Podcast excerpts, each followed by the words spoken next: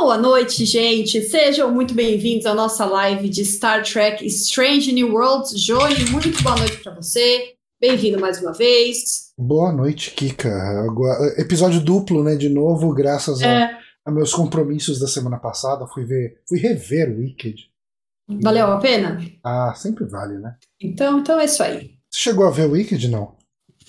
Eu não sou muito de musical, assim. Então, é o, que, é o que é... todo mundo fala até ver o Wicked. Será? A, a, dessa vez, uh, fui eu, minha esposa, o Eric e uma amiga dele. E ela falou: ah, não, eu odeio musical, tudo. Tipo, ela chega. Eu tô vindo aqui porque eu tô querendo ficar com a cabeça aberta uhum. e curtir e tal. Ela chorou, ela falou: nossa, que coisa maravilhosa e tal. o Wicked é um ponto fora da curva, assim. É, é não, não, não, sei se eu. Não sei, não sei. Acho que eu não tô com a cabeça aberta pra musical. Tá certo.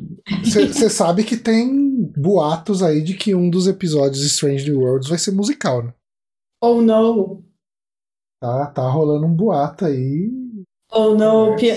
Aí, será que eu vou odiar mais os episódios musicais de Star Trek ou os de Universo Espelho?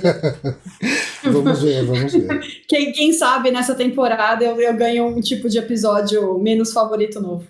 Pode ser, pode ser. Eu quero dar boa noite para o meu amigo Casimiro Azevedo, mais conhecido como Casi, que eu enchi o saco dele desde que a gente começou a trabalhar junto. Eu hum. enchi o saco dele para ele assistir as lives. E dessa vez ele conseguiu alcançar a temporada e está aqui na live. Muito obrigada, Casi. Olá, Muito já, já conversei algumas vezes com o Casimiro na, no. É, no Casi é famoso. Casi é uhum. famoso, faz trilhas para coisas incríveis. A trilha do primeiro contato dele. A trilha do mais. bem feita dele, talvez? Aí ele pode confirmar pra gente. O jogo bem feito. Caso aí, é, não tenho, a, não tenho a, toda a. a eu posso estar confundindo, mas eu acho que é. Mas ele, ele vai me corrigir aqui se eu estiver errado. O Nelson também tá aí. Boa noite, Nelson. Outras pessoas que estão aí, deem oi para nós, para a gente poder dar oi de volta. E vamos começar, porque a gente tem episódio duplo hoje, então tem bastante coisa para falar. Primeiro vamos falar do segundo episódio, o Ad Astra per Aspera ou Perospera, como eles falaram lá, é. que me soou bem estranho, Perospera. É, né? é, é, americano falando latim é, é feio demais. Dá um... Uh, uh, né? É, que, que o Johnny ainda bem colocou a tradução aqui que eu já não lembrava, uhum. que é para as estrelas através da diversidade, da uhum. adversidade. Esse foi um episódio que, obviamente, foi um episódio excelente, eu gostei muito do episódio. Usei lencinhos, como uhum. o pessoal adiantou que a gente usaria lencinhos, então foi um episódio, assim, é, muito, muito bom. Mas eu também não tinha muito o que falar sobre ele, assim, eu fiquei meio, falei, o que, que eu falo sobre o episódio? Ele é, ele é tão bom e ele é tão, sei lá, é tudo, é tudo tão explicado o que acontece dentro dele que eu tava até sem saber o que, o que falar, assim, do, do episódio. Aí o Johnny gentilmente me ajudou em montou aí coisas para falar sobre esse episódio, porque eu não tinha muita coisa para falar, a não ser que o figurino da advogada estava on point, queria todas as roupas dela para é, situações figurino, formais. a gente falou isso desde a primeira temporada, né? O figurino de, de Strange Worlds é maravilhoso. Assim. Eu achei muito bizarro quando o, o ano passado, né, na segunda temporada de Picard e na primeira temporada de Strange New Worlds, quem foi indicado lá, eu não lembro pra. Era o M? Eu acho que era o M. Quem foi indicado para é, Costume Design foi Picard e, e não Strange New Worlds. Eu falei, nossa, mas os figurinos de Strange New Worlds são muito mais impressionantes. Ainda uhum. mais porque Picard, a segunda temporada, se passou em 2024, então é. era basicamente roupa normal. Sim, ok, né? Tinha a, de repente o figurino da Rainha Borg e tal, mas, sei lá, achei muito estranho, assim. Uhum. E, desde o primeiro episódio da primeira temporada, que tinha aquele planeta lá, uh, que eles entravam para resolver uma, uma questão de conflito ali, é, o, pessoal, né, os oficiais uh, desse planeta, uh, os, os, políticos desse planeta, tudo usavam umas roupas muito diferentes e muito bonitas, muito bem feitas. Eu falei, nossa, que, que, coisa, que decisão meio bizarra, mas tudo bem, acontece. Eu quero até pegar aqui o, o, o, Instagram da costume designer do Strange Worlds, que ela sempre coloca detalhes assim das, das roupas e, e tudo mais. É bem legal o Instagram dela. Uhum. Vou colocar aqui no, no chat, já que está no tema de figurino. Ela colocou detalhes dos figurinos do, do, desse, do segundo episódio, né? Comparando com episódios da série original de julgamento e detalhes dos, dos badges, né? Dos. Como é que é o nome em português? Dos. É, o, o comunicador, o. Enfim, é, não, não, insígnia, não é bem. Né? É, insígnia, é aquele negócio insígnia. todo colorido lá que eles usavam. Ah, e, tá. A insígnia, a insígnia é, tipo, do, do uniforme meio que cerimonial, sei lá, como eles consideram. É bem, é bem legal, assim, o, o perfil dela, que ela sempre coloca detalhes sobre as, as roupas da é, figurino da série. E é bem legal que isso é uma coisa que existia, né? Tem um, episódio de julgamento uh, na série original, que é o, o Corte Marcial, acho que. Não. Não é homenagem. É, é, não, não, não. É, eu acho que, é o, é, acho que chama Corte Marcial mesmo. Chama Corte Martial. Uh, que o Kirk é, ele ele está sendo julgado porque um tripulante morreu por culpa dele e ele teoricamente não teria executado os procedimentos na ordem correta. Então uhum. eles estavam querendo uh, demitir, né, decomissionar ele. Tá? E nesse episódio eles usam uniformes uh, muito parecidos com esses uniformes que a gente uhum. vê nesse, nesse julgamento. Inclusive essa insígnia uh, do. Que, que é esse monte de, de formato de, de coisa de polígonos coloridinhos, né? Formando um uhum. desenho. Uh, e eu achei que foi uma atualização muito, muito legal que eles fizeram para essa série, né? É, deve ser o. Deve ser do episódio que ele que ela colocou a foto, comparando até o negócio que ele põe a mão, que ele fica com a mão em cima, assim, ah, aquela. Sim, tem uma luz ali. mesmo, é. Uhum. Tem no perfil dela até ó, a foto. Eu queria saber se eles mentem, será que aquele negócio acende de outra cor? Eu não sei, eu não lembro disso. Dá choque, né? Manda de choque pra pessoa. Porque no, no episódio clássico também acontece isso, né? Eles têm lá o negócio, eles ficam com a, com a mão em cima da luz o tempo inteiro. Aqui você, uh, falando um pouco aqui, né, dos Ilirianos versus Federação, que você anotou aqui, que essa parte do trauma com os Augmented, né, por conta das Eugenic Wars e, e tudo mais. E eu não sei se você teve essa impressão também, mas eu senti que o episódio da semana passada, o episódio dessa semana, estão meio que querendo não diria encerrar o assunto, mas diria encerrar o assunto para a gente poder passar para uma próxima, assim, eu acho. Eu é. senti um pouco isso, assim, de tipo, tá, a gente resolveu o caso da, da, da UNA, uhum. tipo, ela, ela pode continuar existindo na série, existindo na federação, sem esse fantasma de ser Liriane, esse negócio, né, sempre voltando.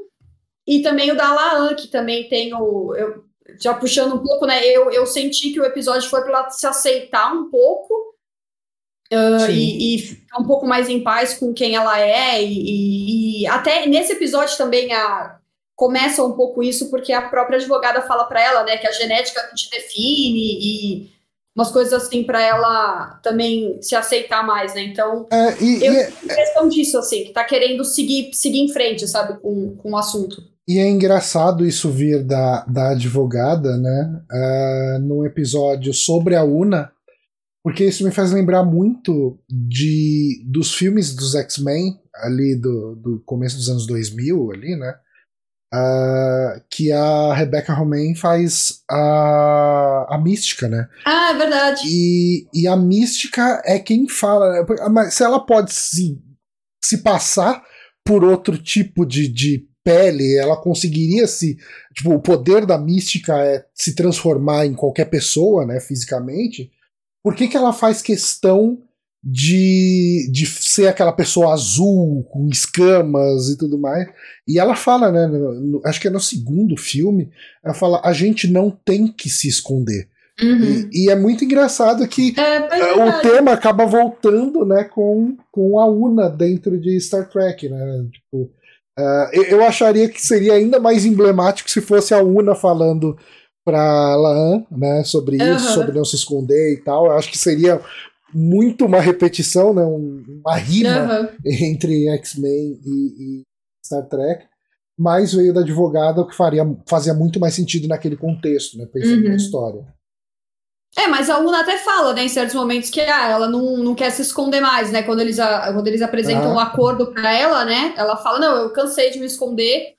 E é o que ela fala também, né? Que assim, ah, enquanto ninguém sabia, tava bom. Assim, eles gostavam de mim. Agora que descobriram que eu sou Liliana, nada do que eu fiz tem valor, parece, né? Tudo uhum. é, é, desconsiderado só porque eles sabem, não mudou nada em quem eu sou, eu ainda sou a mesma pessoa. Mas Isso agora é... que eles sabem, muda tudo, né? Isso é uma coisa muito legal que, assim, principalmente quando a gente para pra pensar em Star Trek a partir de nova geração, uh, quando a gente tem um episódio de julgamento, um episódio desses de tribunal, né, de, de corte, uh, Raramente o episódio é sobre corte ou sobre desenvolvimento de personagem puramente. Uhum. Né? Eles geralmente eles vão trazer ou uma discussão filosófica, como é o, o mais famoso desses episódios, né? Que é o, o, o The Measure of a Man, né? Uhum. Que o, o Data está sendo julgado uh, como uma propriedade da Starfleet ou como um ser ciente, né?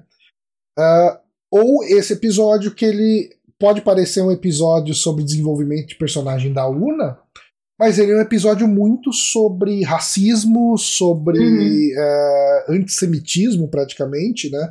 É, os paralelos que eles fazem entre o tratamento que os ilirianos recebem é, pela federação, isso bate muito com o que os judeus passavam durante a Alemanha nazista, né? O pré o, pré-holocausto de verdade, né? Começa um preconceito, uma perseguição, o pessoal pintando a porta deles, né? Ah, judeu uhum. e tal, aqui, falar ah, aumentado, né? Mod, tem as gírias para tratar esse pessoal. Que, de novo, é uma coisa muito recorrente no, no tratamento que X-Men faz, né? Tipo, uhum. os mutantes são uh, perseguidos e tudo mais. E, e ele usa esse episódio de julgamento para mostrar que mesmo essa sociedade utópica de Star Trek não é imune a preconceitos e a perseguição de minorias.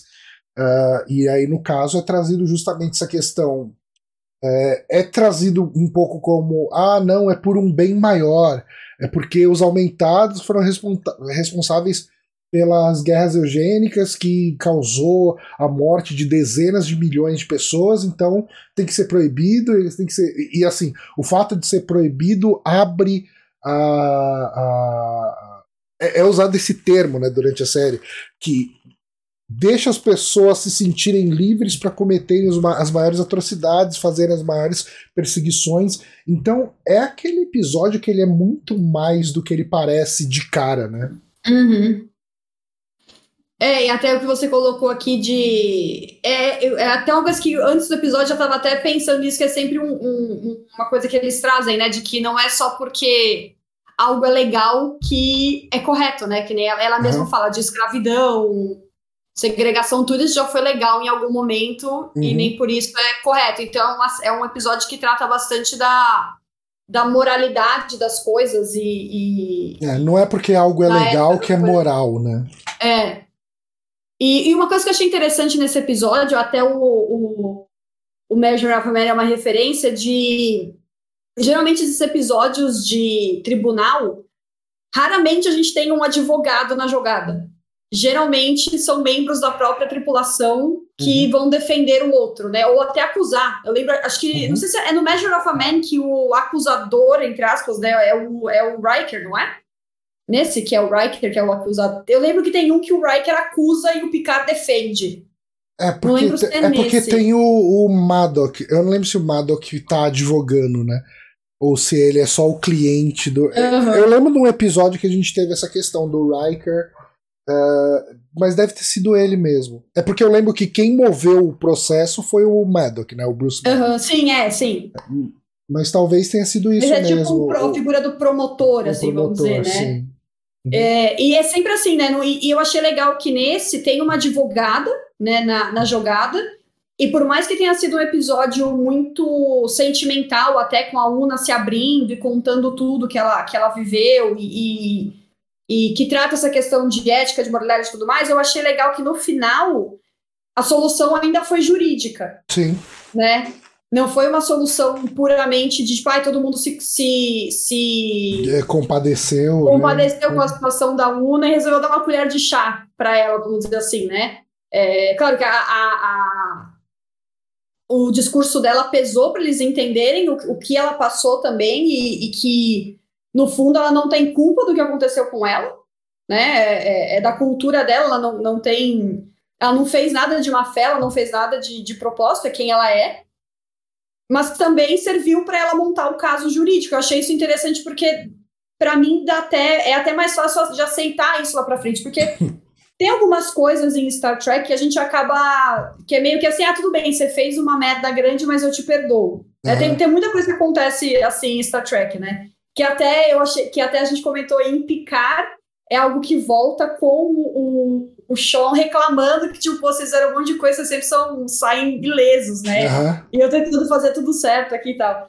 Então eu achei legal que dessa vez não foi assim, né? Foi realmente uma solução jurídica que ela encontrou uma brecha, ela conseguiu navegar, que é uma coisa que um advogado consegue fazer, né? Sim.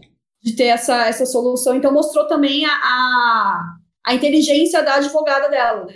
É. Não só, não foi só no sentimento ali que eles que eles é, concederam asilo para a UNA, enfim, chegaram a essa solução do asilo. E, e, é uma coisa bem interessante essa personagem, né, a Nira. Eu não sei se a gente vai ter ela voltando em outros episódios, porque eu acho que tem muito pouco espaço, né, para ter muito episódio de corte em, em Star Trek. Uh, uh, é numa World, mesma né? temporada. Né? É. Mas, assim, ela sendo uma advogada de direitos humanos, eu consigo ver isso acontecer em alguma situação, né?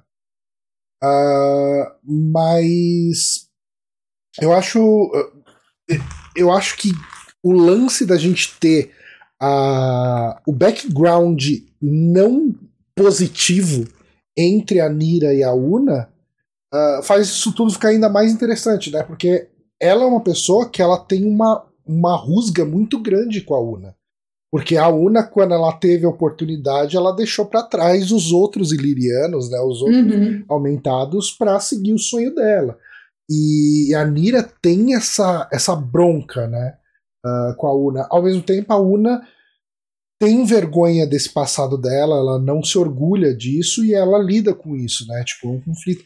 Tanto que era por isso que a, a Nira não queria defender a Una, né? Falou. Uhum. Tipo, a, a, a Nira, ela não só tem um problema com a Una, né? Por causa disso, por causa desse episódio, mas ela tem um problema com a federação como um todo, porque a federação discrimina inadvertidamente os ilirianos por causa das modificações genéticas, né?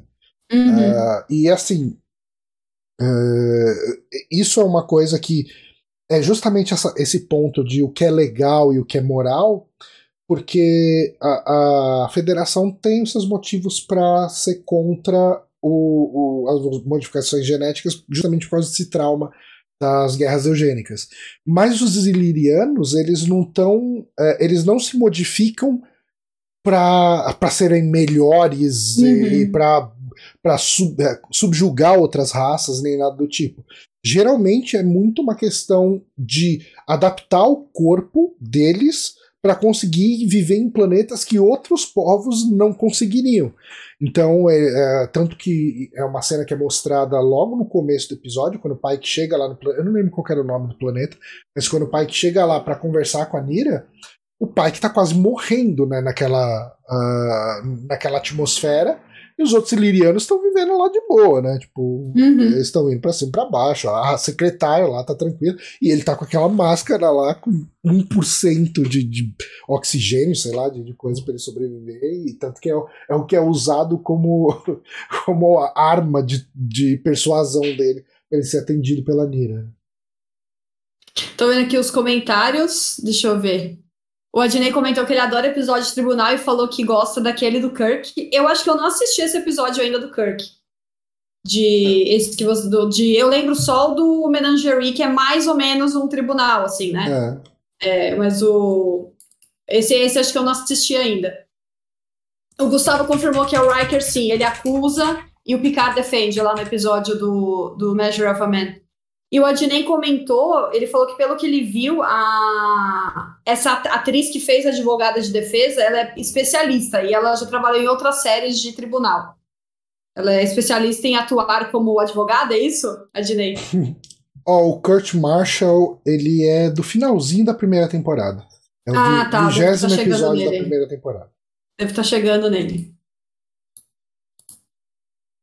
O Kazi comenta que tudo, todo sci-fi sempre é sobre a época atual. E tem muitas de questões trans nesse episódio também. Isso eu confesso que eu não lembro de ter interpretado assim durante mas, o episódio, é... mas eu, eu não lembro muito do eu, eu até confessar ao pessoal que eu não consegui reassistir o episódio, então eu tô puxando bem da memória, assim, porque eu mas, não lembro dos, dos, detalhes mínimos dele, assim. Mas eu consigo entender, sim, esse paralelo, porque ele fala muito justamente sobre isso que você falou, né? Sobre você mostrar quem você é. Você ah, não, sim. não esconder Entendi. quem você uhum. é, que, que muitas vezes é o que a sociedade pede para uma pessoa trans fazer, né? Tipo, ah, mano. É verdade. Você uhum. não pode ficar se vestindo desse jeito, senão as pessoas não vão te aceitar. Tipo, usa seu nome uh, de, de batismo, usa seu nome social, sabe? Usa uhum. seu, sabe? Então, tem muita coisa que é feita uh, numa perseguição a uma pessoa trans que, que pode ser, uh, sim, caracterizada como. pode ser vista como um paralelo com isso que está acontecendo com a Una, né? Ah, se esconde uhum. aí, fica na moral, que daí ninguém te sabe? Uhum. É verdade. Deixa eu ver o que mais temos aqui. É, aí teve, a gente teve um momento é, descontraído do episódio, que é a cena do jantar, que o Spock tá jantando com o é Passalk, Passalk que é o, o chefe da, da. Eu não sei se ela é namorada ou esposa do Pike. Desculpe estar reduzindo a moça ao relacionamento dela. Eu não lembro o nome dela. A Batel, é ela, né? A Batel é capitã, né? Que nem o Pike. Então não vou reduzir a moça ao seu relacionamento, a Capitã Batel. É o chefe dela. E, e é aquela cena engraçada que os dois estão, tipo, parados, assim, jantando, e o, e o Mabenga falando pra, pra Ortega, tipo, nossa, que jantar tenso, você não está percebendo como está. E aí o Spock levanta e fala, uhum. nossa, desculpa que vocês tiveram que ver essa explosão, isso. presenciar isso, né? Sinto muito. É, aquela cena foi bem legal. E até você comentou, né, que mostra que o Mebenga conhece bastante sobre os vulcanos, né? Porque uhum. a Ortega, sei lá, para ela era um jantar normal de é, vulcano. É, dois, dois amiguinhos, é. né, e tal. E, e, é muito legal isso, né, porque é que nem eu tava falando, a primeira partição do Benga na série original, ele é mostrado já como um especialista em vulcanos. E mais de uma vez ele foi mostrado como um especialista em vulcanos em Strange New Worlds. E, e nesse episódio a gente teve mais uma demonstração disso, né? Tipo, uma coisa que qualquer pessoa, ninguém tá percebendo nada que tá acontecendo entre os dois, ele fala, nossa, você não tá, você não tá percebendo a tensão entre os dois? é, é, muito legal. Uh, bom, você também comenta, voltando agora para o interrogatório em si, né? Que finalmente alguém fala sobre todas as vezes que um capitão é, não segue a, a Prime Directive, né? A primeira uhum. diretriz. Que a gente, a gente brincou aqui, acho que a gente já teve a oportunidade de falar sobre isso, que ela sempre é invocada para ser quebrada, né? É. Nunca ninguém invoca para proteger a primeira diretriz. Quando invocou é porque vai quebrar. e foi bem, bem explorado mesmo, assim, do. Justamente. Lá, de... é, justamente quando o Almirante April entra como testemunha, né, no caso. E, e, e, é uma cena bem interessante porque, assim, o Almirante April, ele é, ele é quem uh, recomendou né, a UNA para a Frota Estelar, uh, e daí a, a, acusação usa ele para falar: se você soubesse, você indicaria? Aí ele fala: não, não, não teria indicado. E daí a defesa faz um contraponto que deixa todo mundo do lado da defesa, né, a tripulação da, da Enterprise, fala: essa mulher é louca. Que ela chega e vira para mostrar assim, ah, aquela vez você, tipo, vocês têm a Prime Directive, né, a diretriz primária da Starfleet, que é a, a lei máxima. Você quebrou ela nessa ocasião, nessa outra ocasião, nessa outra ocasião. E mas para você chegar e ficar do lado de, de uma iliriana que provou que sabe trabalhar bem, que uh, honra o, o, o uniforme e tudo, você não faria. Né? Então, para mim, você tá sendo só um racista, sabe? Tipo, e aí uhum. isso, assim, mexe com ele. Tanto que tem um, um, um, fechamento dessa cena que é quando o, o April vai conversar com o Pike, né? E essa cena é muito boa, porque o April tá putaço, né? Ele tá nervoso porque ele foi exposto ali no meio de todo mundo Sim. como um racista, uhum. né? É, ele foi para testemunhar e acabou levando, né? Ele é. foi. E o pai que meio que oferece um uísque para ele, né? Tipo, ele fala, ele recusa o uísque, ele sai ali. E a cena que o pai que pega o uísque que ele ia dar para ele, joga no próprio copo e vira, eu falo, é pai, que tá difícil, não, cara. é, é uma cena boa. muito boa. Eu achei essa cena muito boa, porque tem uma cena de Agente 86 que eu sempre lembro dela quando acontece isso, que é uma cena que o, o, o Smart lá, que é o agente 86, né? Uhum. Ou ah, esqueci o primeiro nome dele, do personagem. É... Max Smart, não. Max, Max, Max, Max Smart, é. Ele tá daquele jeito atrapalhado dele, aí chega uma, uma moça toda bonita, ele tá ele, no escritório de investigação, sei lá, ele tá no escritório de investigação, não sei qual que é o contexto. Chega uma moça toda bonitona, né, série dos anos 60, moça tal, não sei o quê. E ele põe dois cigarros na boca e acende os dois para oferecer um para ela. E ela não aceita. E ele foi que nem um tonto a cena inteira com dois cigarros na boca, fumando os dois cigarros. Então, e daí quando aconteceu a cena do, do Pike de dele, tipo, oferecer pro cara ele ficar com os dois cigarros, eu falei, o que, que ele vai fazer agora? Aí achei uma boa sacada, ele virou e falou, é isso aí, vou ter que, vou ter que tomar as duas doses eu mesmo. Vamos ver aqui o que mais, que mais que temos aqui na nossa lista que a gente não não comentou, não comentou. Ah, bom, a parte do, do, do mistério, né, de quem entregou a Una, que na verdade foi a própria Una que, que, que se entrega. É... Me, me fala uma coisa, você achou que fosse a própria Una? Não. Eu achei que iam expor alguém, sabe, em algum uhum. momento. E eu achei que fosse ser a Batel. Não, não sempre porque, pensei nela, não. Então, é porque assim, a Batel, ela, no final da temporada passada, ela. Uh, ela é quem leva presa, né, a, uhum. a, a, Una, e ela manda um, ah, desculpa, tô só fazendo meu trabalho, né, e tal. E eu falei, hum, ok, né, e tal. E, e aí, no começo do episódio, ela tá é, lutando para Una aceitar a dispensa desonrosa com dois anos de, de, de, prisão no máximo, né? Ou sem prisão, na é verdade. Sem prisão, é. é então, assim, prisão. tipo. E, e eu falei, putz, será que essa mulher tem algum interesse em, em, queimar a Una? De repente vai ser mostrado mais pra frente, sei lá, algum tipo de ciúme do pai, que alguma maluquice desse tipo. Eu fiquei muito assim, falei, putz, será que é ela a vilã? Né? E, e obviamente, né, no, no final do episódio, não só isso é, é, é, cai bem por terra, porque ela praticamente comemora, né, quando a defesa Sim, é. consegue fazer a, a, consegue montar esse caso em favor de, um, de uma anistia, né, de um, não anistia, né, asilo, né, um, uhum. praticamente um asilo político por uma pessoa que é faz parte de uma raça perseguida, então todo o caso fica a favor dela, né? Uh, então ela, ela se mostra, ela é mostrada comemorando isso, feliz por estar tá perdendo, uhum. sabe, tal. Uh, mas e, e, daí beleza, eu falo não, beleza, não pode ser isso. Mas o que me levantou uma suspeita muito grande nesse episódio, eu não sei se a gente vai voltar a ver esse personagem, é o almirante que tá do lado dela, né? Fazendo o, o uhum. caso da. O caso da, da, da, da promotoria. Porque ele não tá só muito empenhado em, é, em, o Passalk, né, no caso. Ele não tá uhum. tá só muito empenhado em fazer a UNA ser dispensada com desonra da, uhum. da, da Starfleet, como também ele quer levar o Pike pro buraco junto. Uhum. Então eu fiquei pensando: será que a gente vai ver esse personagem no futuro de novo como, sei lá, como alguém interessado em fazer mal para esses personagens mesmo? Tipo, uhum. a, além do simplesmente seguir a lei ou a lógica? Uh, pode ser que não, pode ser que não.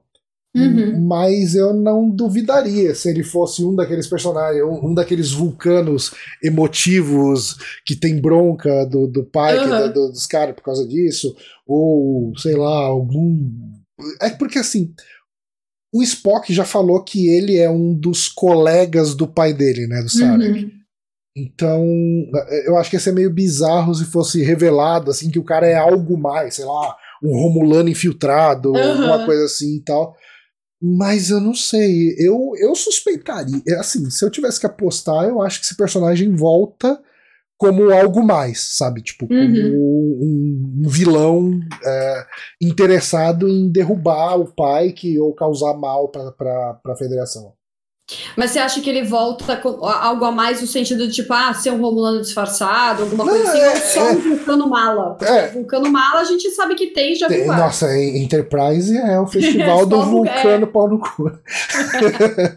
É, eu não sei, eu, eu acho que pode ser, né? É, eu acho que pode ser qualquer coisa, assim. Mas eu, assim, se eu tivesse que apostar, eu acho que não é a última vez que a gente vai ver esse personagem Uhum. sendo uma pedra no sapato da tripulação da Enterprise. É, até, até terem colocado ele, aquela cena dele com o Spock, né? Foi uma cena de alívio cômico, mas talvez expanda um pouco isso também, né? A, a- Aham. a relação dele com a, com a tripulação. É. Talvez ele também seja mala com o Spock. Isso com- é, é- essa é a coisa. ess- Esse passado dele com o Spock, né? Principalmente por ser aí colega do Sarek de alguma forma. É o que mais me não me deixa cravar com 100% de certeza que ele volta como um Uhum. como outra coisa que não só um almirante eh, da federação. Sabe, tipo, porque, beleza, se eles se deram ao trabalho de falar que ele trabalhava com o Sarek há algum tempo, pode ser que ele seja só isso mesmo, né? Uhum. Mas eh, eu não sei, assim, eu, eu, eu sinto que ele volta ainda a aparecer dando dor de cabeça pro pai que pros outros.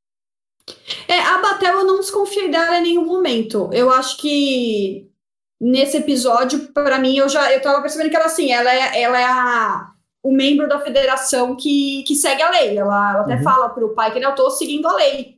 E ele, e ele fala pra ela, né, que ele, ele dá alguma, algum contraponto do tipo, porra, mas a lei, né, tipo, dá- percebe que a lei não é, não tá certa nesse, nesse aqui, enfim, né, ele, ele traz esse argumento pra ela. Então eu, eu senti isso dela mesmo sim, que ela tava seguindo a lei, não acho que ela faria algo ilegal pra prejudicar ela, ela quase que eu usei um termo horrível aqui, mas ela faria tudo dentro da lei, assim, não, não imaginei que ela faria fora. Que até tem uma cena nesse sentido com a Uhura também, né? E a, Ah, é e a uma cena Laan, a muito gente não boa. comentou, né? Que é bem legal, que a Laan, ela tá meio desesperada, porque depois a gente descobre, né, que ela acha que foi ela que, que entregou a, a Una, porque ela falou sobre a Una ser Liliana em um, em um log. Ah, e aqui tem uma coisa muito interessante, eu lembrei agora quando eu tava assistindo. Hum, Esse negócio dos logs, eu sempre achei bem curioso o quanto os, os personagens de todas as séries Star Trek são francos nos logs, falando até de coisas que, sei lá, eles estão escondendo, que nem esse Uhum. caso, por exemplo, da, né, da Laan falando sobre a Una ser iliriana, tal, que é coisa que tá escondendo, na verdade, né?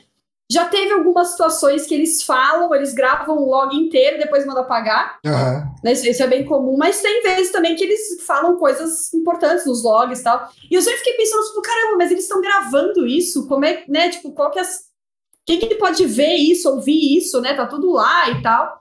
E nesse episódio ela comenta, né, que o. o- Quando ela vai pedir pra Uhura que ela quer os logs, a Uhura fala, não, mas os logs só podem ser liberados com diretamente do comando da, da, da Starfleet. A advogada fala que isso demora meses, né? Que tem um monte de protocolo para conseguir acessar isso. Então eu achei legal descobrir isso, porque eu não lembro se isso já tinha sido. Esse protocolo já tinha sido mencionado antes, é, em outros episódios, assim, eu não lembrava disso. E também o lado da Uhura ter falado pra Laan, né? Tipo, não, eu não, não, a gente não pode ultrapassar esse limite, né? Eu sei que a Sim. Una não ia querer isso e eu, como sua amiga, também não vou fazer isso, né? Aham. E bateu o pé e não, não cedeu pra, pra, pra Laan. Achei que o Rura mandou bem. Não, sim, totalmente. É uma cena. É o tipo de cena que poderia até não ter, mas é uma cena que mostra o comprometimento da, da Aurora, não só em, em, em seguir as regras, como também preservar a amiga dela, né? Uhum. É, é, um, é, uma cena interessante, assim, que o episódio funcionaria bem sem ela, uh, mas ela é aquela ceninha que dá um flavor a mais, sabe? Dá um. Uhum. É, é, foi um episódio excelente, assim. Eu acho que esse é um daqueles episódios que vai ser lembrado por muito tempo, assim, como um dos melhores episódios de julgamento de todas as séries uhum. Star Trek, sabe? O Adnei falou do, do, do momento que ele de gravar e depois apagar, né? Do episódio de Space Nine do Cisco, que deve uhum. ser o, o Moonlight, que é exatamente o que eu lembrei também, que o ah, Cisco conta toda a moia e depois, depois manda, manda apagar. Também, eu também pensei, foi o primeiro caso que me veio à cabeça, Adnei. Bom, aí tem uma coisa que você, que você levanta aqui de será que é a última vez que vamos ter o tema do preconceito contra lirianos e aumentado sendo abordado em Strange New Worlds? Né? Você fala que isso, mesmo no, no, futuro da própria, do próprio universo Star Trek, isso ainda é um tabu. Uhum. E eu, como eu comentei, né? Eu acho que a gente não vai ver mais disso. Eu uhum. acho, eu, eu, eu, sem, eu sinto que o episódio, esse episódio 2 e o dessa semana o 3 foi meio que para encer, é, tipo, encerrar esse assunto para os personagens, assim, poder deixar isso um pouco para trás. Mas não sei. É, o que, que eu, você acha? Eu acho que isso volta, sim. Eu acho que. Assim, séries de Star Trek, eles, elas costumam ter temas recorrentes, né? E, e eu acho que esse tema, uh, principalmente para essa época, é, pré-encontro do Kirk com o Khan, Uh, não só no episódio da, da série clássica, como no filme, né, A Ira de Khan. Uh, eu acho que é um tema interessante de se abordar nessa época. Uhum. Uh, nessa época não... nossa, você disse? Não, nessa, nessa época, época, da série? Da série. Nessa da época série. da série. Tipo, eu entendo que tenha. Eles tenham que tomar alguns cuidados, porque. e eles têm tomado esses cuidados uh, porque eles não podem uh, eles não podem criar um, um, um, lapso temporal, como se diz, um, uhum. um paradoxo, melhor dizendo, uh, em, em, questão de timeline da série, porque o Kirk descobre todo o lance do Khan durante o episódio lá que o Khan aparece. Né? Eu preciso assistir as coisas do Khan Tô começando, a, tá começando a ficar difícil de, de, de entender assim, o, a é. importância dele e tudo mais. Basicamente, é, é, um, é, é um episódio e um filme. E o filme é muito bom. O episódio é bem interessante também. Uh, e, e assim, eu acho que a série tá tendo que dar uma driblada em algumas coisas para não criar paradoxos. Né? A gente vai falar disso uhum. no próximo episódio, né? Uh, mas eu acho que é um tema legal para a série abordar, principalmente tendo a Laan, né, como uma descendente do, do Khan. É, eu, eu, acho que é algo que eles acabam. Eu não acho que eles vão descartar isso fácil, senão. Uhum. Você quer que continue sendo o tema?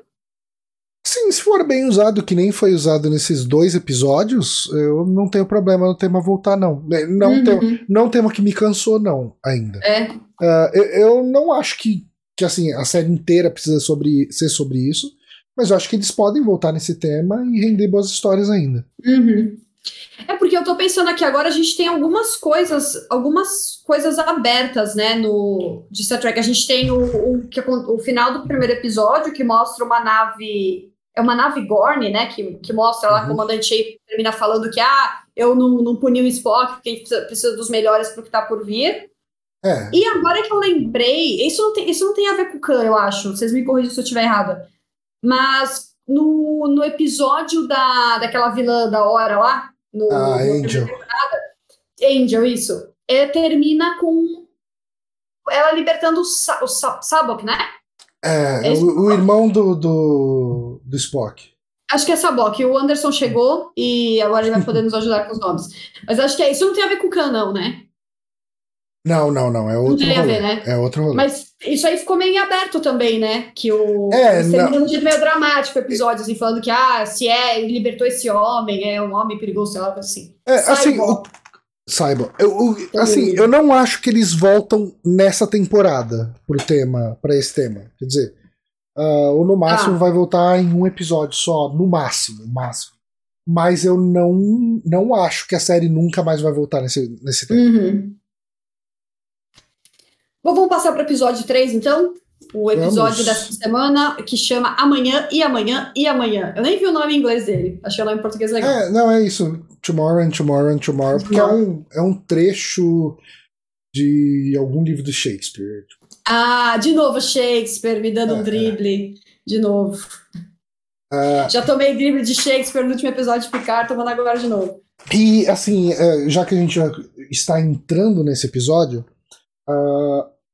uma das primeiras cenas que foi divulgada de gravação, né, de backstage de, da segunda temporada de Strange Worlds foi justamente o, o Paul Wesley, né, Christina Chong, né, o, ah, o na, na, na, loja lá? É, o Kirk e a, e a Laan num Canadá dos dias atuais, né, tipo, era um episódio de viagem do tempo e era o tipo de coisa que uh, sempre despertava um alerta amarelo, assim, de cara, tem que tomar muito cuidado trazendo o Kirk pra essa série, porque é muito fácil você criar furos de roteiro uhum. no Kirk aparecendo.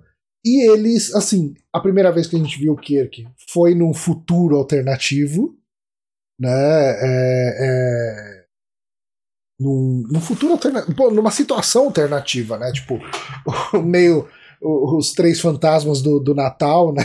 aquela coisa do, do Pike do futuro voltando para falar pro Pike do presente da série, né? Falando, olha, não muda o passado, não, não muda o seu futuro, senão é isso que vai acontecer.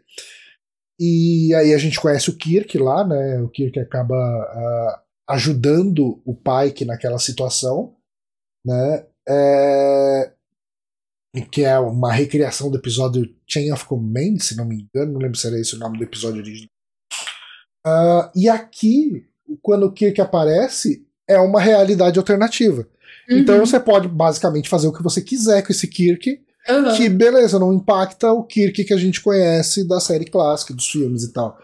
E eu achei bem elegante essa solução, uh, eu achei que funcionou. Eu achei que todo esse lance dessa realidade alternativa funciona bem melhor do que o que fizeram na segunda temporada de Picard. É, uhum. Eu acho que principalmente por ser mais contido, por ser uma coisa de um episódio só, que se fecha ali nele, uhum. cansa menos. Uh, mas eu, eu curti, assim, eu, eu, curti muito e eu gosto muito. Uh, eu gosto muito do Kirk do Paul Wesley. Assim, o meu Kirk favorito ainda é o Chris Pine. Né? é, eu gosto muito do Kirk do, do Spine. Uh, e eu aprendi a gostar do Kirk do, do William Shatner. Eu acho o William Shatner muito canastrão. Eu acho que ele é um ator terrível, mas ele, ele tem um carisma ali que eu não consigo apontar bem uhum. onde tá. Mas eu gosto do. Eu, eu, vejo muita gente criticando o Kirk do Paul Wesley, falando o Kirk tem que ser um homem bonito, não esse cara magrelo estranho. Eu acho ele um homem bonito. é, eu achei que acho que não é, não é uma, uma beleza de foto, eu acho que é o charme do personagem. É, eu gosto. E eu acho que nesse, nesse episódio eu acho que, que, que ele conseguiu. Eu não, eu não lembro no anterior o que, que eu achei sobre isso, eu posso ter falado diferente, mas Nesse episódio, ainda mais que teve ele com a Lala ali, eu achei, eu achei que rolou o charme do personagem, assim. Eu, eu uhum. achei que tá no. Que, tipo, tá, tá o, o, que seria o bonito que o pessoal talvez esteja reclamando, né? Que é muito mais charme do que beleza, tipo, da é. foto, assim. E o Casimiro mandou uma aqui, né? Se o Spock pode ser fisiculturista, o que pode ser mais magro? É, pois é. Justa, justamente. Não, e o pior é que o, o Spock, um parênteses completamente desnecessário, eu vi alguém colocando, eu vi em algum lugar fotos dele nas temporadas de Discovery e tudo mais, ele tá ficando cada vez maior. O ator tá malhando Não, cada vez mais. Ele a é camiseta tá ficando cada vez definido. mais agarrada. Ele é muito definido. Tenho nada contra. Pode continuar aí, tem problema nenhum. Eu, eu, eu gostei do, do Kirk também nesse, nesse episódio. Eu acho que ele transpareceu a, a, a sei lá, não sei se é malandragem do, do, do Kirk, assim, mas, mas, de novo, é um personagem diferente, né? Não é o mesmo Kirk. Esse Kirk nem nasceu na Terra, ele nasceu em outro lugar. Ele nasceu, no, nasceu na nave. na USS Iowa, né? Porque o, é. o Kirk ah, nasceu em Iowa. Foi, eu é, nem toquei o nome. O Kirk nasceu em Iowa. Tá. Na USS Iowa. Uhum. E, então é um personagem diferente. Como você falou, foi uma solução elegante para abrir margem para ser um personagem diferente, né? Não é o mesmo. Que foi até também no momento que ele aparece lá na série, nos outros episódios, ele também é um cara mais novo, né? Ele não tá no mesmo momento que ele tá na, na série original. E, e e tudo mais. E eu até quando eu até anotei aqui na, na pauta que pra mim foi uma boa homenagem ao, à série clássica, que é o episódio tem o Kirk, tem uma mulher e a mulher se apaixona pelo Kirk, né? claro, como não poderia ser, né? Mas ah, eu achei legítimo. Uma, assim, não, não achei, não achei gratuito. Uhum. Achei, achei legítimo até ela ter, ela ter gostado dele e se aberto com ele e, e, e tudo mais, e sentir quando quando ele, quando ele morreu, assim. é um aspecto da personagem Lan que a gente nunca tinha visto, né? Porque uhum. ela é uma pessoa que tá uh, nos últimos episódios, e a gente pode considerar até o final da, da primeira temporada, ela é uma personagem que tá enfrentando muitos conflitos. Ela tá. Uhum. E assim, a Cristina Chong, nossa, ela tá maravilhosa, assim. Acho que a cena final desse episódio, quando ela Sim. conversa com, com o Kirk de verdade, né? O Kirk uhum. da, da, timeline uh, correta, sim. Ela, nossa, cara, quando ela quebra e tal, você fala, puta que pariu, coitada, sabe? Tipo, você dá vontade uhum. de ir lá e uhum. dar um abraço nela, sabe? Uh, e ela, ela é uma atriz que ela, ela consegue fazer muita coisa com muito pouca expressão forçada, sabe? Tipo, Uh, eu acho que é uma das atrizes que mais tem brilhado na série, porque ela é uma pessoa que passa muita emoção e muitos sentimentos, mesmo estando com a, casa, com a cara sempre séria e mesmo estando uhum, em muita, muita, coisa ela passa no silêncio dela, tipo no, no, no episódio anterior que a gente estava comentando, na conversa dela com a Nira você vê que ela quer falar uma coisa e não fala, e ela fica em silêncio parada ali olhando pra Nira, e a Nira fala: hum, você quer falar alguma coisa, né? E tal. E você sente a angústia dela de se sentir culpada por ser a responsável é, pela, uh, pela Una estar tá sendo julgada, por, pelo menos se sentir culpada assim, no olhar só. Né? Tipo, não é ela uhum. falando, falando. Você sentia isso já antes, né? Uh, e aqui a gente tem desde cenas de humor sutil dela meio que ensinando para o Kirk o que, que é a Terra do século XXI, né? Porque o Kirk não tem essa visão, porque na realidade alternativa daquele Kirk não existe mais Terra praticamente, né?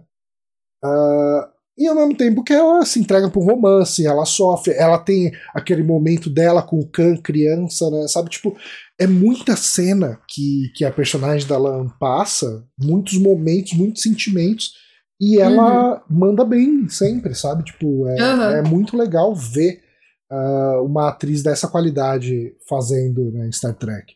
Uhum. Tem até o. É que aí é o episódio que ela faz outra personagem, mas, mas o episódio aquele da fan, de fantasia é. lá, da primeira temporada. Mas aí ela já é outra personagem, né? O que você tá comentando é que mesmo dentro do. Tipo, sendo a Laan, ela consegue transitar e sem ficar forçado, né? Sem ficar esquisito. Tipo, a gente compra aquela Laan mais vulnerável é, aceit, né, aceitando o teu romance com o Kirk, sentindo mais à vontade com ele, com o que ele com né? A gente compra que aquela é a Laan, né? Uhum. Não é estranho a personagem agir daquela forma. Totalmente. E, e, nesse episódio que você mencionou, não lembro o nome dele, mas é o, o episódio da, do reino da fantasia ali, né? Uhum. Ela tá muito engraçada, né? Porque ela é uma personagem extremamente cômica, uma princesa toda afetada, que fala. E é muito diferente do personagem da Lana. Uhum. É muito legal. E até uma coisa que eu, que eu coloquei aqui pra gente comentar, que é, ela começou o episódio é, durona, como sempre, até mais, tipo, super fechada, né? Que até ela tá na luta com o Ebeng, ele fala, você não precisa passar por isso sozinha e você pode conversar, né? Que ela. Eu, ela provavelmente ela ainda tá sentida com o que aconteceu com a Una, da Una não ter não ter contado para ela, né, quem ela era, e ela, ele fala que ela não foi na festa de, de recepção da Una, uhum. e a Una sempre foi uma mentora para ela, né, e tudo mais, então acho que ela tá sem essa, essa figura, enfim, ela tá passando por vários conflitos e ela termina o, o episódio mais, mais vulnerável, mais aberto, assim. Ela até. É, eu achei legal, tipo, ela, ela, eu acho que ela ter ligado pro Kirk que existe de verdade uhum. ter, é um passo grande pro personagem, né? Ela ter se se aberto para isso e ter falado com ele e tal. Eu não sei se você acha que isso muda um pouco a personagem daqui para frente, assim, essa experiência, ou é algo que aconteceu nesse episódio? É, eu acho que é algo. Talvez assim a gente tenha mudanças sutis na personagem, mas eu acho que ela não vai mudar mesmo, não. Uhum. Uh, eu acho que talvez a gente veja mais um pouquinho desse lado mais emocional dela, uh, dos dramas dela, né? Como a gente teve umas pinceladas aqui e ali quando a gente tratava os casos dos traumas dela com os Gorn, né? Uh, na primeira temporada. Mas eu não acho que vai ser, tipo, o fo é, a personagem vai virar é. uma manteiga derretida daqui, daqui pra frente. é. é, vai continuar. Mas falando ainda na Laan desse episódio, uma coisa que eu gostei muito é, é como esse episódio faz aquele corte do dia a dia dela como oficial de segurança, sabe? Uhum, é uma é cena muito legal. Ela resolvendo conflito aqui, entre dois oficiais ali, uh, ela indo falar com o Spock que estão reclamando do barulho da lira dele, né, da harpa dele, uh, e ela indo resolver com a com a Pélia a questão do, dos artefatos possivelmente roubados que ela tem. É todo um, um, dia a dia da oficial de segurança, né? É um tipo de coisa é. legal de, de trazer, né, para dar um, essa incrementada uh, na personagem, porque assim, ela é uma oficial de segurança, ela tem que lidar com essas burocracias do dia a dia. E é o tipo uhum. de coisa que a gente não costuma ver nem em séries grandes, assim como, como o The Next Generation, que você tem 25, 26 episódios por temporada, e em nenhum momento o pessoal para pra mostrar a rotina de um oficial de segurança da Enterprise, é verdade, sabe? Uhum. Tipo, eles tinham muito mais espaço para fazer isso e não mostra. E aqui, sabe, com um cortezinho de, de um minuto, você mostra e você entende. Tipo, ok, tipo, a vida dela nesse dia a dia resolvendo esses problemas deve ser um saco, mas tipo, todo mundo tem a parte burocrática chata do próprio trabalho. Né? Uhum. E deixa eu ver aqui o que mais que eu notei. Assim, agora a questão da, da viagem no tempo, né? Que uhum. acho que é o meu segundo tipo de episódio menos favorito de Star Trek, talvez. Acho que é mais porque eu meio que. Você meio que sabe como. que vai resolver tudo, né? Você, uhum. você sempre sabe que você sempre sabe que vai resolver. Mas esse eu achei legal, assim, eu gostei do, do, do episódio, do até da, da, volta no tempo e por que que voltou e tudo mais. E eu, eu achei até legal que o, a, a lógica que eles deram pra, pra Romulana querer mudar aquele evento específico. Uhum.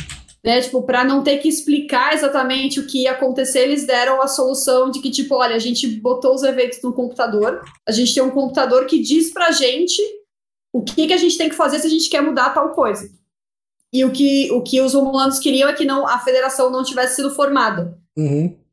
E, então eles botaram lá no computador e o computador deu o, o tipo, destruiu o Khan. Foi o computador deu, ninguém questionou. E eu achei legal porque é mais fácil de explicar, né? Uma solução mais elegante do que eu ter que inventar uma história de. sempre ter aqueles paradoxos muito loucos de viagem no tempo e tal. É, e, e eu acho que eles. Assim, esse episódio tem problemas. Tá. É, tem. tem e, e daí, assim, eu fiquei muito.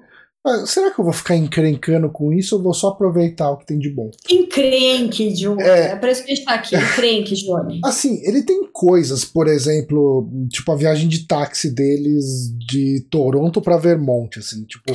é, é, é, que nem aquele quadrinho do Batman que ele vai do Rio de Janeiro pra Amazônia em uma tarde. Sabe? Tipo, de carro. Né? É, é, é, o tipo de coisa assim, tipo, de, de Vermont para Toronto dá oito horas de carro. Sabe? Mas, tipo, é, mas ela falou que eles pegaram quatro ônibus, um trem ela, ela fala pra. pra é, mas, é Perry ou Perry? E fazer tudo isso sem carteira, sem. Assim, cara, Não. quanto dinheiro ele conseguiu jogando Exato. xadrez? Cara, tem todo um mercado ilegal de, de apostas em xadrez no Canadá que a gente não sabe. Hotel, eles ficam no hotel mó chique. Cara, é um puta do hotel. Aquela janela que eles veem a explosão da ponte, com o dinheiro que eles ganharam em uma tarde jogando xadrez, rapaz.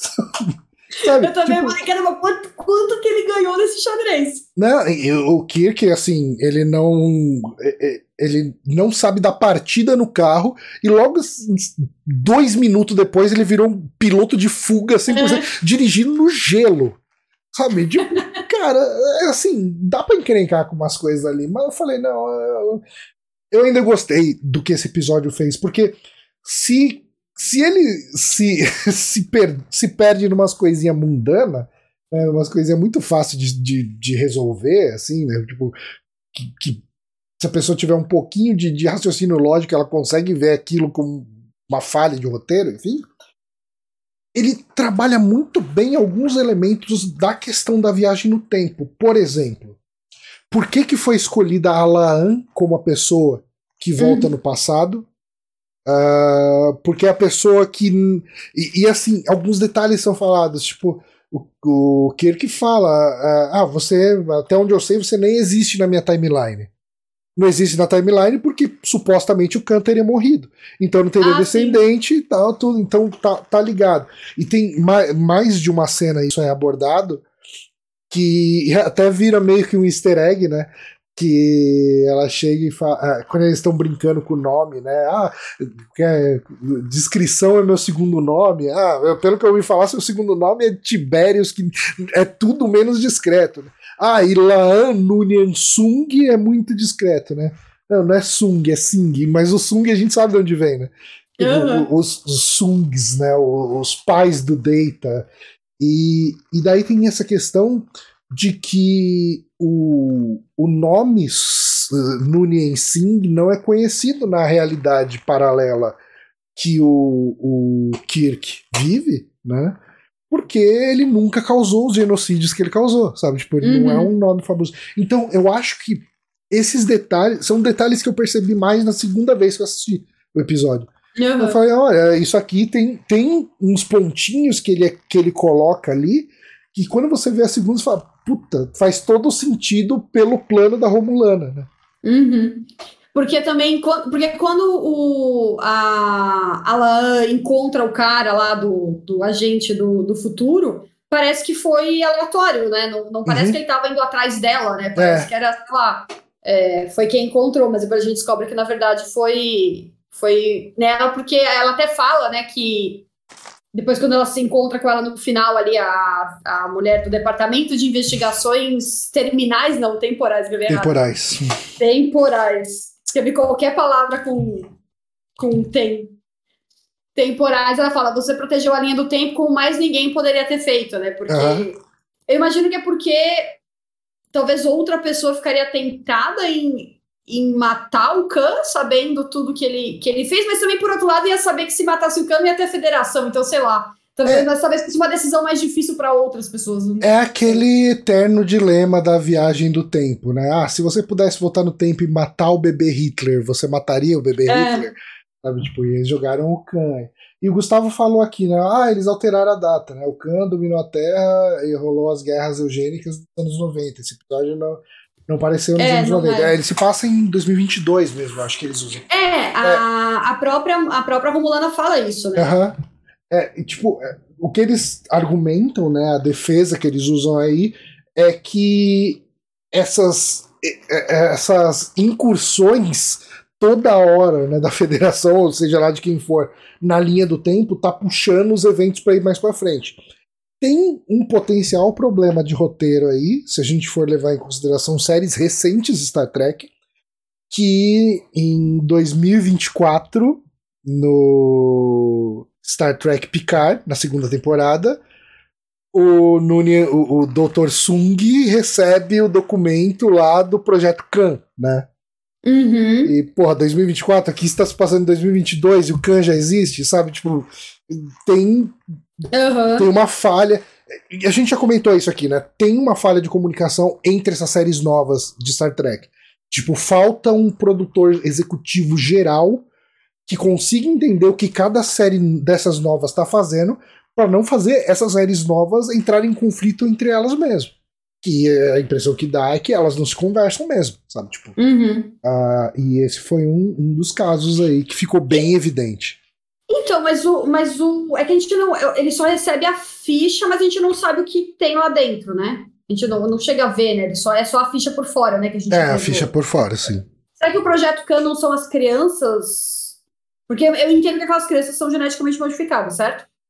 O Khan e tudo mais. É. Porque ela, ela, ele fala que tem outras, ela pergunta se tem outras, ele fala que tem outras. Uhum.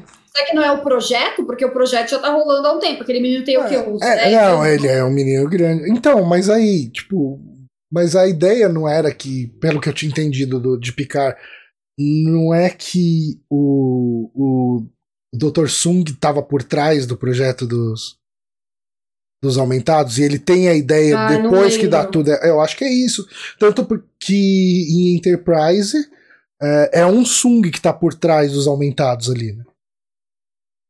É o próprio Brent Spiner que faz lá. Ah, tá. Quando tem aquelas, os adolescentes É, lá que. é, então ele, ele que é o líder ali dos coisas. E assim, tudo dá pra entender. Que, o, o que que parece? Quem tava fazendo Picard assistia Enterprise, beleza. Ah, mas quem tava fazendo Picard não conversou com quem tava fazendo Strange New Worlds. E daí agora tem um pouco esse conflito entre as duas séries.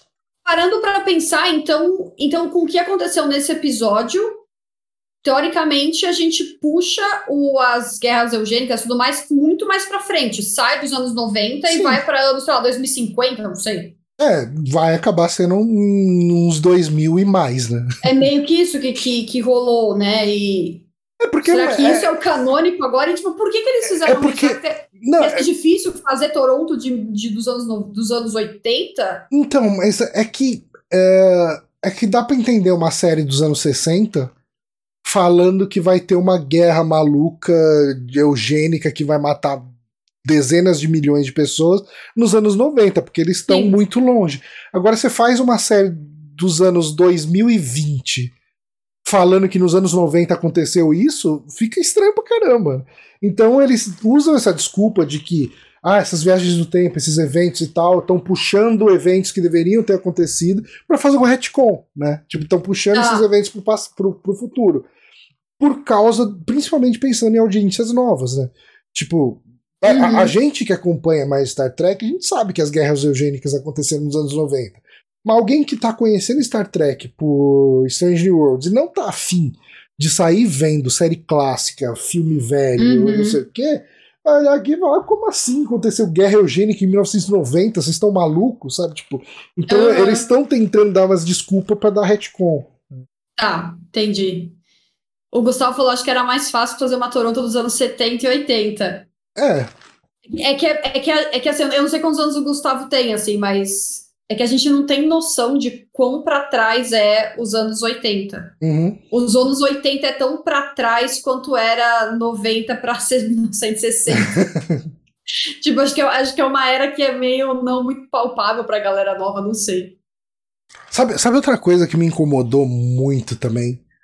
Ah, No- vamos ver se é a mesma coisa que eu. o momento que o Kirk é abordado pela polícia e a, a suposta repórter, né, a Romulana, começa a fazer um discurso de cultura de cancelamento, a polícia simplesmente desiste de prender o cara que tava dirigindo sem licença e anarquizando, barbarizando tudo ali, só porque ia pegar mal. Caramba, nem fudendo que isso ia acontecer. cara. Tá, é verdade. É, é, eu achei que você ia falar da cena final da Laan com o Khan. Duas Hum. coisas me incomodaram. Hum. Ela deixou a arma na mesa, no quarto do menino. Ah, Mas qual o problema de uma criança que vai ser uma potencial genocida no passado ter uma arma? Eu não sei porque eles fizeram aquilo. É tipo, é tipo quando em série, que tem uma coisa que me incomoda muito em filme e série, quando a pessoa chega em casa, ela não fecha a porta. e, e continua, assim, sabe? Tipo, segue ela e nunca ela volta pra fechar a porta. Isso me deixa muito louca.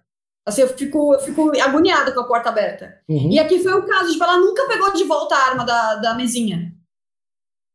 É. E a arma ficou na mesinha, ela nunca pegou de volta. Ela põe a arma na mesinha, limpa o menino com uma toalha branca, sangue verde, vai ter que ir pro lixo aquela toalha. Nunca mais vai sair aquele sangue verde da toalha. E deixa a arma em cima da mesinha. Deixa lá. E ativa a viagem no tempo na frente do menino, eu não Ó, entendi. plot twist.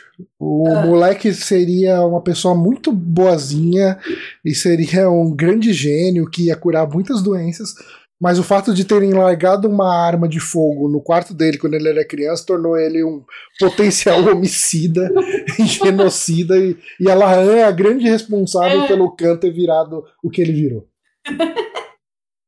Pode ser uma interpretação. Eu aceito melhor isso para ter deixado a arma na mesa dele ali.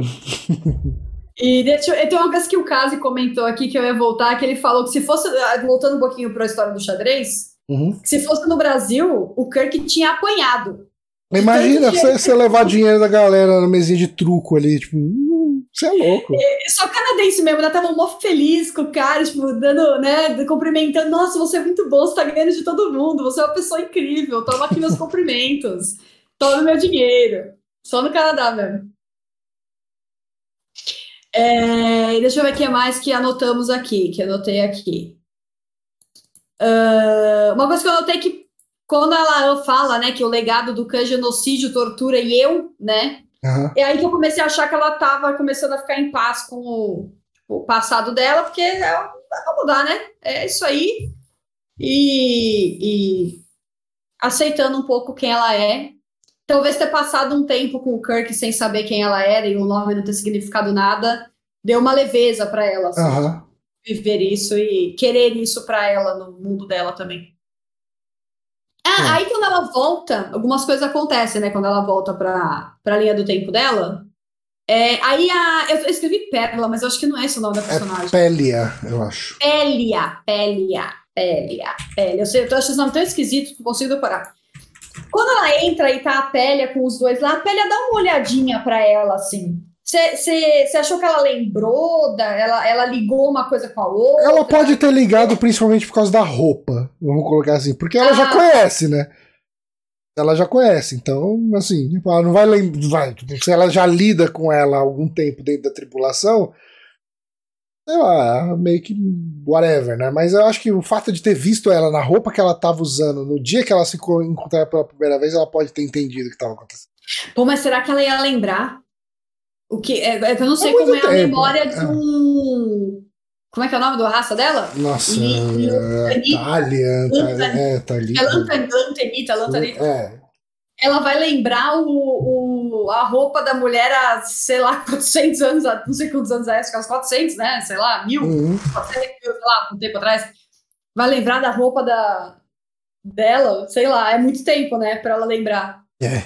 Mas ela deu uma olhadinha, eu fiquei na dúvida, assim, acho que ficou meio no ar se ela lembrava dela, dela no. Ah, foi essa aí que me fez ser engenheiro, olha aí. É, mas é, é, o tipo de coisa assim, é, é, o tipo de cena que não faz muito sentido, mas é lógico que você espera isso num episódio desse tipo. Uhum. É, tipo, a pessoa já tá convivendo com você há pelo menos uma semana, vamos supor ali, né, que, que o que aconteceu no, no primeiro episódio dessa temporada foi há uma, duas, três semanas atrás e de repente ela olha e fala, ah, era você, sabe? Tipo, uhum. é, é, lógico que vai acontecer isso nesse tipo de episódio. Faz sentido? É. Se você analisar friamente, não. Mas, ok. É, que, é, que você falou, quando ela chegou com a roupa, assim, talvez deu o estalo dela de. Ela chegou com a roupa, toda, toda misteriosa, né? Fala, não, eu fui resolver um negócio, mas tá tudo certo e tal. Uhum. Uh, aí eu até puxando aqui um pouco do. Quem foi que o Adnei falou, eu sou a favor do romance dos dois, né? Da, imagino que seja da Lana e do Kirk, né? E vocês? Eu sou muito a favor. É... Apesar de eu ser contra o Kirk ficar com toda mulher que ele contracena na série original, coisa que me irrita na série original, eu achei legal aqui, eu gostaria de ver, ver mais disso. Assim, eu, eu queria que aparecesse o desenvolvimento desse romance, até porque eu torço pra Laan, porque foi muito triste o que aconteceu com ela, né? Ela se entregou pro rapaz ali, gostou do rapaz, deu duas horas, o rapaz morreu. É, Achei... eu acho que assim, se eles forem. Se, se, eles querem dizer que essa timeline é a timeline Prime, né? Ou é a timeline oficial, que o que vai acontecer depois dela é a série clássica, eu acho que eles podem justificar o Kirk virar um mulherengo, ele se apaixonando pela Laan e ela anda num pé na bunda dele, né? E daí, só de raiva, ele sai, ele vira um womanizer da vida, sai pegando toda mulher, toda mulher por episódio ali, e toda hora pega uma diferente. Ah, é, né? Porque, porque a Strange Worlds é antes, né? É antes. Aí ele teria, eles teriam ficado juntos, alguma coisa teria acontecido para eles não estarem mais juntos. Uhum. Ou eles estão num relacionamento aberto, que é uma possibilidade também. Uhum. Vai ver isso. Mas eu, eu gostaria que ela tivesse pelo menos a chance, entendeu? De ter um romance ali com o Kirk. É, pode ser um negócio que, que acabe, em bons né? termos pros dois. Uhum. É, acabasse em bons termos pros dois ali, porque, que nem você falou, a cena final dela quebrando ali, chorando, eu fiquei com muita dor. Tem que dar certo, ainda bem que ele convidou ela para tomar os drinks. É... Ah, e aí uma outra coisa, o relógio. Hum. No final, eles, eles focam bastante no relógio que ficou no pulso dela. Tem no final do, do, episódio, mostra ela tirando, colocando, não é que nem a arma que fica esquecida na mesinha de cabeceira da criança lá e ninguém fala mais nada. O, o relógio tem um foco nele. Será que isso vai voltar? Será que esse relógio vai, vai gerar algum conflito? Alguma coisa vai acontecer com esse relógio ou foi gratuito assim? Eu acho que, que foi um pouco gratuito e talvez seja uma rima com a, com a questão da, da Pélia tá sempre acumulando coisas do, do passado e guardando um monte de coisa, e a Laan guardando uma coisa do passado também, por, por algum motivo, mas eu, Entendi. eu não acho que isso vai voltar, não. É. Eu, eu acho que nem tem muito como voltar, nem tem por que voltar, porque hum. o relógio foi usado só por causa daquele composto químico, né, que reage é. com, com a fluorescência do relógio e tal. Eu não acho que volta, não. É, eu, eu, tô, eu tô com suspeita, porque deram bastante foco no relógio. É, mas era porque. O pessoal aí que tá assistindo também sentiu isso do relógio. Eu acho que o lance do relógio é um pouco por causa da, da temática desse episódio, e acaba sendo. Uh, sendo o, o artefato daquele tempo que foi levado pro futuro, sabe? Tipo. É, é mais pra montar a cena mesmo. Eu não acho que, que, que ele volta, não. Beleza, veremos, veremos. Um, um, um voto para o relógio volta, dois votos para o relógio não volta. O Anderson acha que também não volta. É. Foi gratuito. que mais? Deixa eu ver o que mais que eu anotei aqui que a gente não comentou. Assim, foi um, é, um episódio, obviamente, né? Foi bem. É, foi Laan total, né? Mal teve outros membros da tripulação. O pai que de novo apareceu por três segundos na, na tela, né? O pai que tá bem, bem sumido até nessa, é, né? nessa temporada, né? No, no, primeiro episódio não teve ele, o segundo teve, mas muito mais como apoio para para tudo que estava acontecendo com a Luna, e agora nesse ele também nem apareceu. E, mas eu acho que uma coisa, eu, eu acho que o motivo de eu ter gostado desse episódio, mesmo sendo viagem no tempo, ter achado ele legal e tal, é porque ele não é um episódio, tipo, só de viagem no tempo, né? É um episódio sobre a personagem, né? A gente uhum. conhece mais dela, evolui mais ela, e, e, viagem no tempo é só o veículo, né, para isso, assim, a forma. Então, acho que por isso que eu, gost, que eu não que eu gostei mais dele do que de outros, assim, porque mesmo sabendo o que ia, que tudo ia dar certo no final e que a linha do tempo ia ser restaurada, é, o que aconteceu com ela não era o previsível, né? Uhum como ia terminar para ela a história, né? E como ela ia sair dessa experiência, né? Então acho que é, a gente está muito acostumado mais... com episódio de viagem no tempo sem nenhum impacto no final, né? Uh, uhum. O que a gente espera é bem o que você falou. O que a gente espera num episódio de viagem no tempo é que no final a timeline seja restaurada e tudo se passa como se nada tivesse passado. Mas aqui a gente teve ela lidando com uma parte muito importante do passado dela, podendo tomar decisões. Ela poderia ter matado o Khan e voltado para uma linha do tempo onde ela poderia existir, porque ela tinha o dispositivo que deixava uhum. ela isenta, né? Deixava ela fora de influência da, da, da passagem do tempo, né? Uh, mas ainda assim ela optou por fazer seguir uh, uh, o curso natural da história, né, para a realidade dela existir do jeito que ela conhece. Então, assim, apesar de ser um, um, um episódio de viagem no tempo, onde no final tudo volta pro status quo, a personagem tem impacto, né? Ela uhum. tem impacto do jeito que ela que ela se entende, do jeito que ela se conhece e do jeito que ela se aceita, né, no final. Aham, uhum, sim. Que por isso que foi legal. O Kazi até falou que tá guardando, ele tá gostando dos episódios, né, dos personagens da Ponte e tá guardando da Ortegas. É. Eu vi mesmo eles comentando que teria mais da Ortegas nessa, nessa temporada, né? Acho que eu vi a atriz falando no Twitter e tal. É, esse, essa temporada vai ter um episódio dela, isso já é já foi dito. Mas eu tô, eu tô, eu confesso que tô sentindo, tudo bem, foram só três episódios, mas tô sentindo um pouco de falta de episódios com todo mundo, assim. Sabe? Hum. Que tem todo mundo ali. O primeiro até teve, né?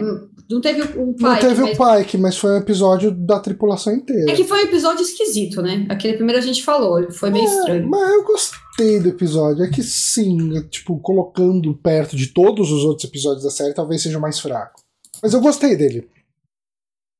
É, mas o próximo eu gostaria que não fosse sobre ninguém específico, assim. Eu gostaria que fosse um episódio mais. Geral com todo mundo, né? Não um Aham. episódio de alguém específico, né? Porque o anterior foi da U, foi meio que da Una, né? De certa forma. Esse foi da. Da Laan, então eu quero que o próximo seja de todo mundo. Depois volta o do Ortegas e, e Uhum. tal. O Gustavo falou que tá sentindo falta do Pike. É, eu também. Eu, eu acho que assim, três episódios pra ter um episódio com protagonista. E ainda mais um protagonista que todo mundo gosta, né? É, Uhum. Ou pelo menos boa parte das pessoas gostam dele, né? Ele é um capitão legal, é, é um cara que dá pra torcer por ele e tal. Aham. É, dá pra sentir falta, sim, né? Dá, poder, poderiam ter colocado um episódio com mais foco nele no meio desses três aí de alguma forma, mas, é, mas ok. Eu acho que o próximo episódio a gente deve ter mais Pike, né? Um episódio focado com, com o Pike fazendo alguma coisa. Aham, é. Acho que é isso. O, Johnny, alguma coisa que não comentamos? o Adnei perguntou, né? Eu fico imaginando timelines de Star Trek existe até agora. Imagino, é, fico imaginando quantas timelines de Star Trek existem até agora. Teoricamente, existem três, né? Três principais, que é a timeline considerada Prime, onde praticamente todas as séries fazem parte dela. É, existe a, a timeline Kelvin, Que é do filme, né? que é a dos filmes do J.J. Abrams. Abrams. Tem um, um certo evento que é a, a destruição da USS Kelvin, que quebra a timeline em duas partes, daí segue o fluxo dos filmes em uma e, e a, a timeline Prime da outra, e a timeline do, do universo espelho. Né? Tem gente que considera que Star Trek Discovery abre uma branch, né, abre uma outra timeline e tudo que acontece em Discovery é isolado do universo Prime, mas isso nunca foi con- confirmado ah, oficialmente. Mas tem muita gente que fala, não, tipo, você não pode considerar o que acontece em Discovery e Star Trek Strange Worlds como canônico pra série clássica e The Next Generation e Deep Space Nine e Voyager. Eu, pra mim, ah, eu tenho pra mim que, que Strange Worlds e Discovery fazem parte, sim, da Timeline Hum. Prime. Sim. É, eu nunca nem pensei que não fizesse. É, eu, eu acho que eles fazem alguns retcons ali no meio, mas ainda assim eles tentam se manter na, nos eventos Uhum. da Timeline Prime. Sim. E o Adnei tá falando que parece que é o episódio 7, que vai ser o do crossover com o Lower Decks, Decks.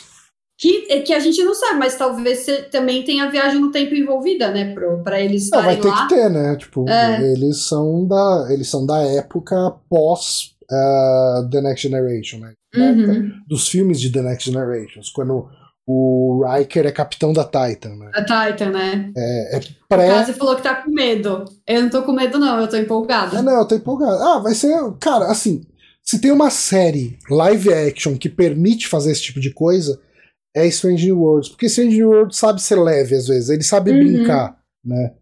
Ah, como foi aquele episódio do. Eu não lembro o nome do episódio, mas o É, eu episódio não vou lembrar. do, do- é o- é o reino da eu não lembro é o reino da manhã é o reino de sei lá o que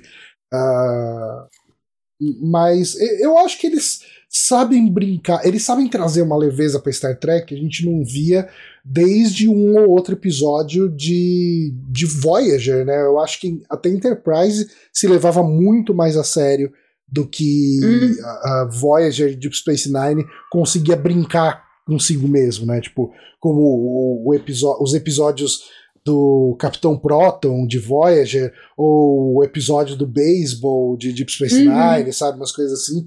É, eram séries que brincavam mais, né? E, e Strange New Worlds faz isso. Aham. Então, eu, eu acho que Strange New Worlds tem espaço para brincadeira. E o episódio eu puxei nosso arquivo de pauta da primeira temporada é o Reino Elisiano. É, eu sabia que era Reino. É, Reino, Reino Elisiano. Mas Bom, eu não sei, mais? eu tô. tô Johnny, eu tô mais alguma coisa? Eu acho que é isso. Acho é, é, isso. É isso.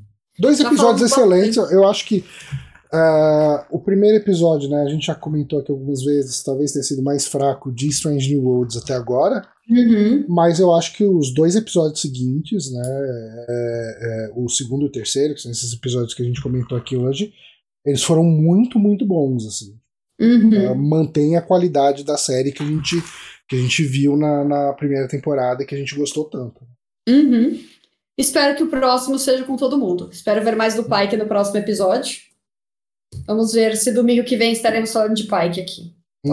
Ou reclamando que o Pike não veio, ou falando que o Pike veio e estava bem. Certo, gente? Obrigada a todos pela companhia. Estamos, ó, ficou com acho que mais de 20 pessoas na live. Muito bom, muito bom. Show. Muito feliz com a galera vindo aqui para falar de Star Trek com a gente. Então, brigadão, pessoal, pela companhia. Uh, quem pegou aí pela metade, quer, quer ouvir o, o, episódio, às vezes não quer assistir, fica mais fácil ouvir, sai no feed do Super Amigos. O Johnny coloca lá durante a semana o, o áudio do episódio. O link Sim. tá na descrição do, do, do feed do Super Amigos. Os links do Johnny também estão lá.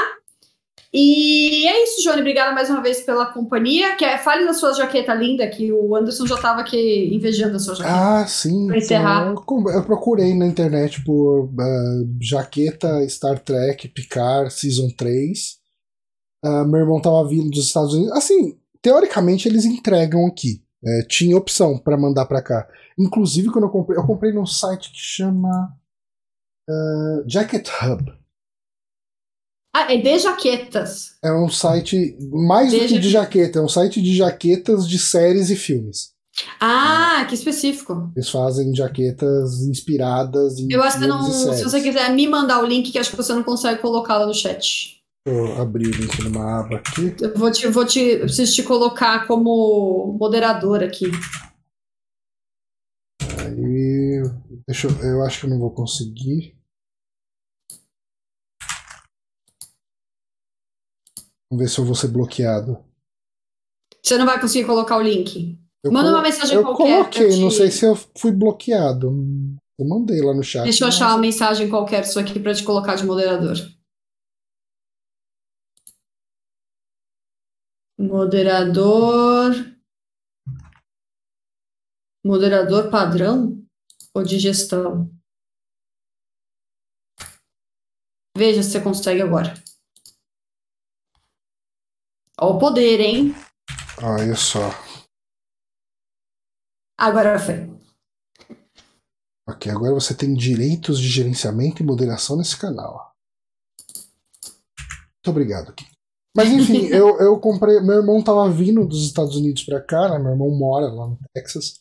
E daí ele mandou para mim e falou: Ó, oh, tipo, a janela da Muamba tá acabando. Eu não ia, eu não queria gastar dinheiro agora com isso, porque Uh, eu, assim, como a janela tava fechando, eu acabei ter, tendo que comprar com frete mais caro, né, para entregar em uma semana. E daí eu gastei 30 dólares de frete, né? Uh, mas enfim, é uma jaqueta de, de cor legítimo. Eu fui pesquisar quanto que custa uma jaqueta de cor legítimo no é Brasil. Caro. E é uns 1.200. Eu paguei. É com, caro pra caramba. Com o frete e tudo, eu paguei 800 reais. Eu falei, ok, tipo, uma jaqueta de couro é. tecnicamente dura a vida inteira, né? É de couro mesmo? É de couro mesmo. Ah, boa. É, tipo, ela okay. tinha as duas opções lá: tinha corino e é, genuine é, leather, né? É, Corino passa um ano, o negócio começa a esfarelar É, começa, tudo. é, esfarela, tem que jogar tudo fora. Daí eu acabei comprando a de couro mesmo e... Ah, é... Achei bonita, né? Desde que eu vi uhum. né, a jaqueta no, no Star Trek, do, do Picard, eu falei, putz, tomara que saia essa jaqueta. Porque, assim, os dois cosplays que eu tenho, eu comprei no Wish, aquele aplicativo estilo é, AliExpress, né? E, e eu ficava procurando lá também no Wish, né? Possivelmente se eu comprasse no Wish ia ser Corino. Uh, mas não, não tinha, não saía nunca. E daí eu fui atrás de uns sites de jaqueta mesmo, né? Uhum. E acabei comprando, mas. Gostei, tá muito bonita a sua jaqueta. tá da hora, tá da hora. Então, é isso. Johnny, mensagens, palavras finais pro pessoal? É, lavem as mãos, comam seus vegetais, escovem os dentes, encostem os dentes. Encostem os dentes? Desencostem. Se, se você ah! fica com o dente encostado, você estraga o esmalte.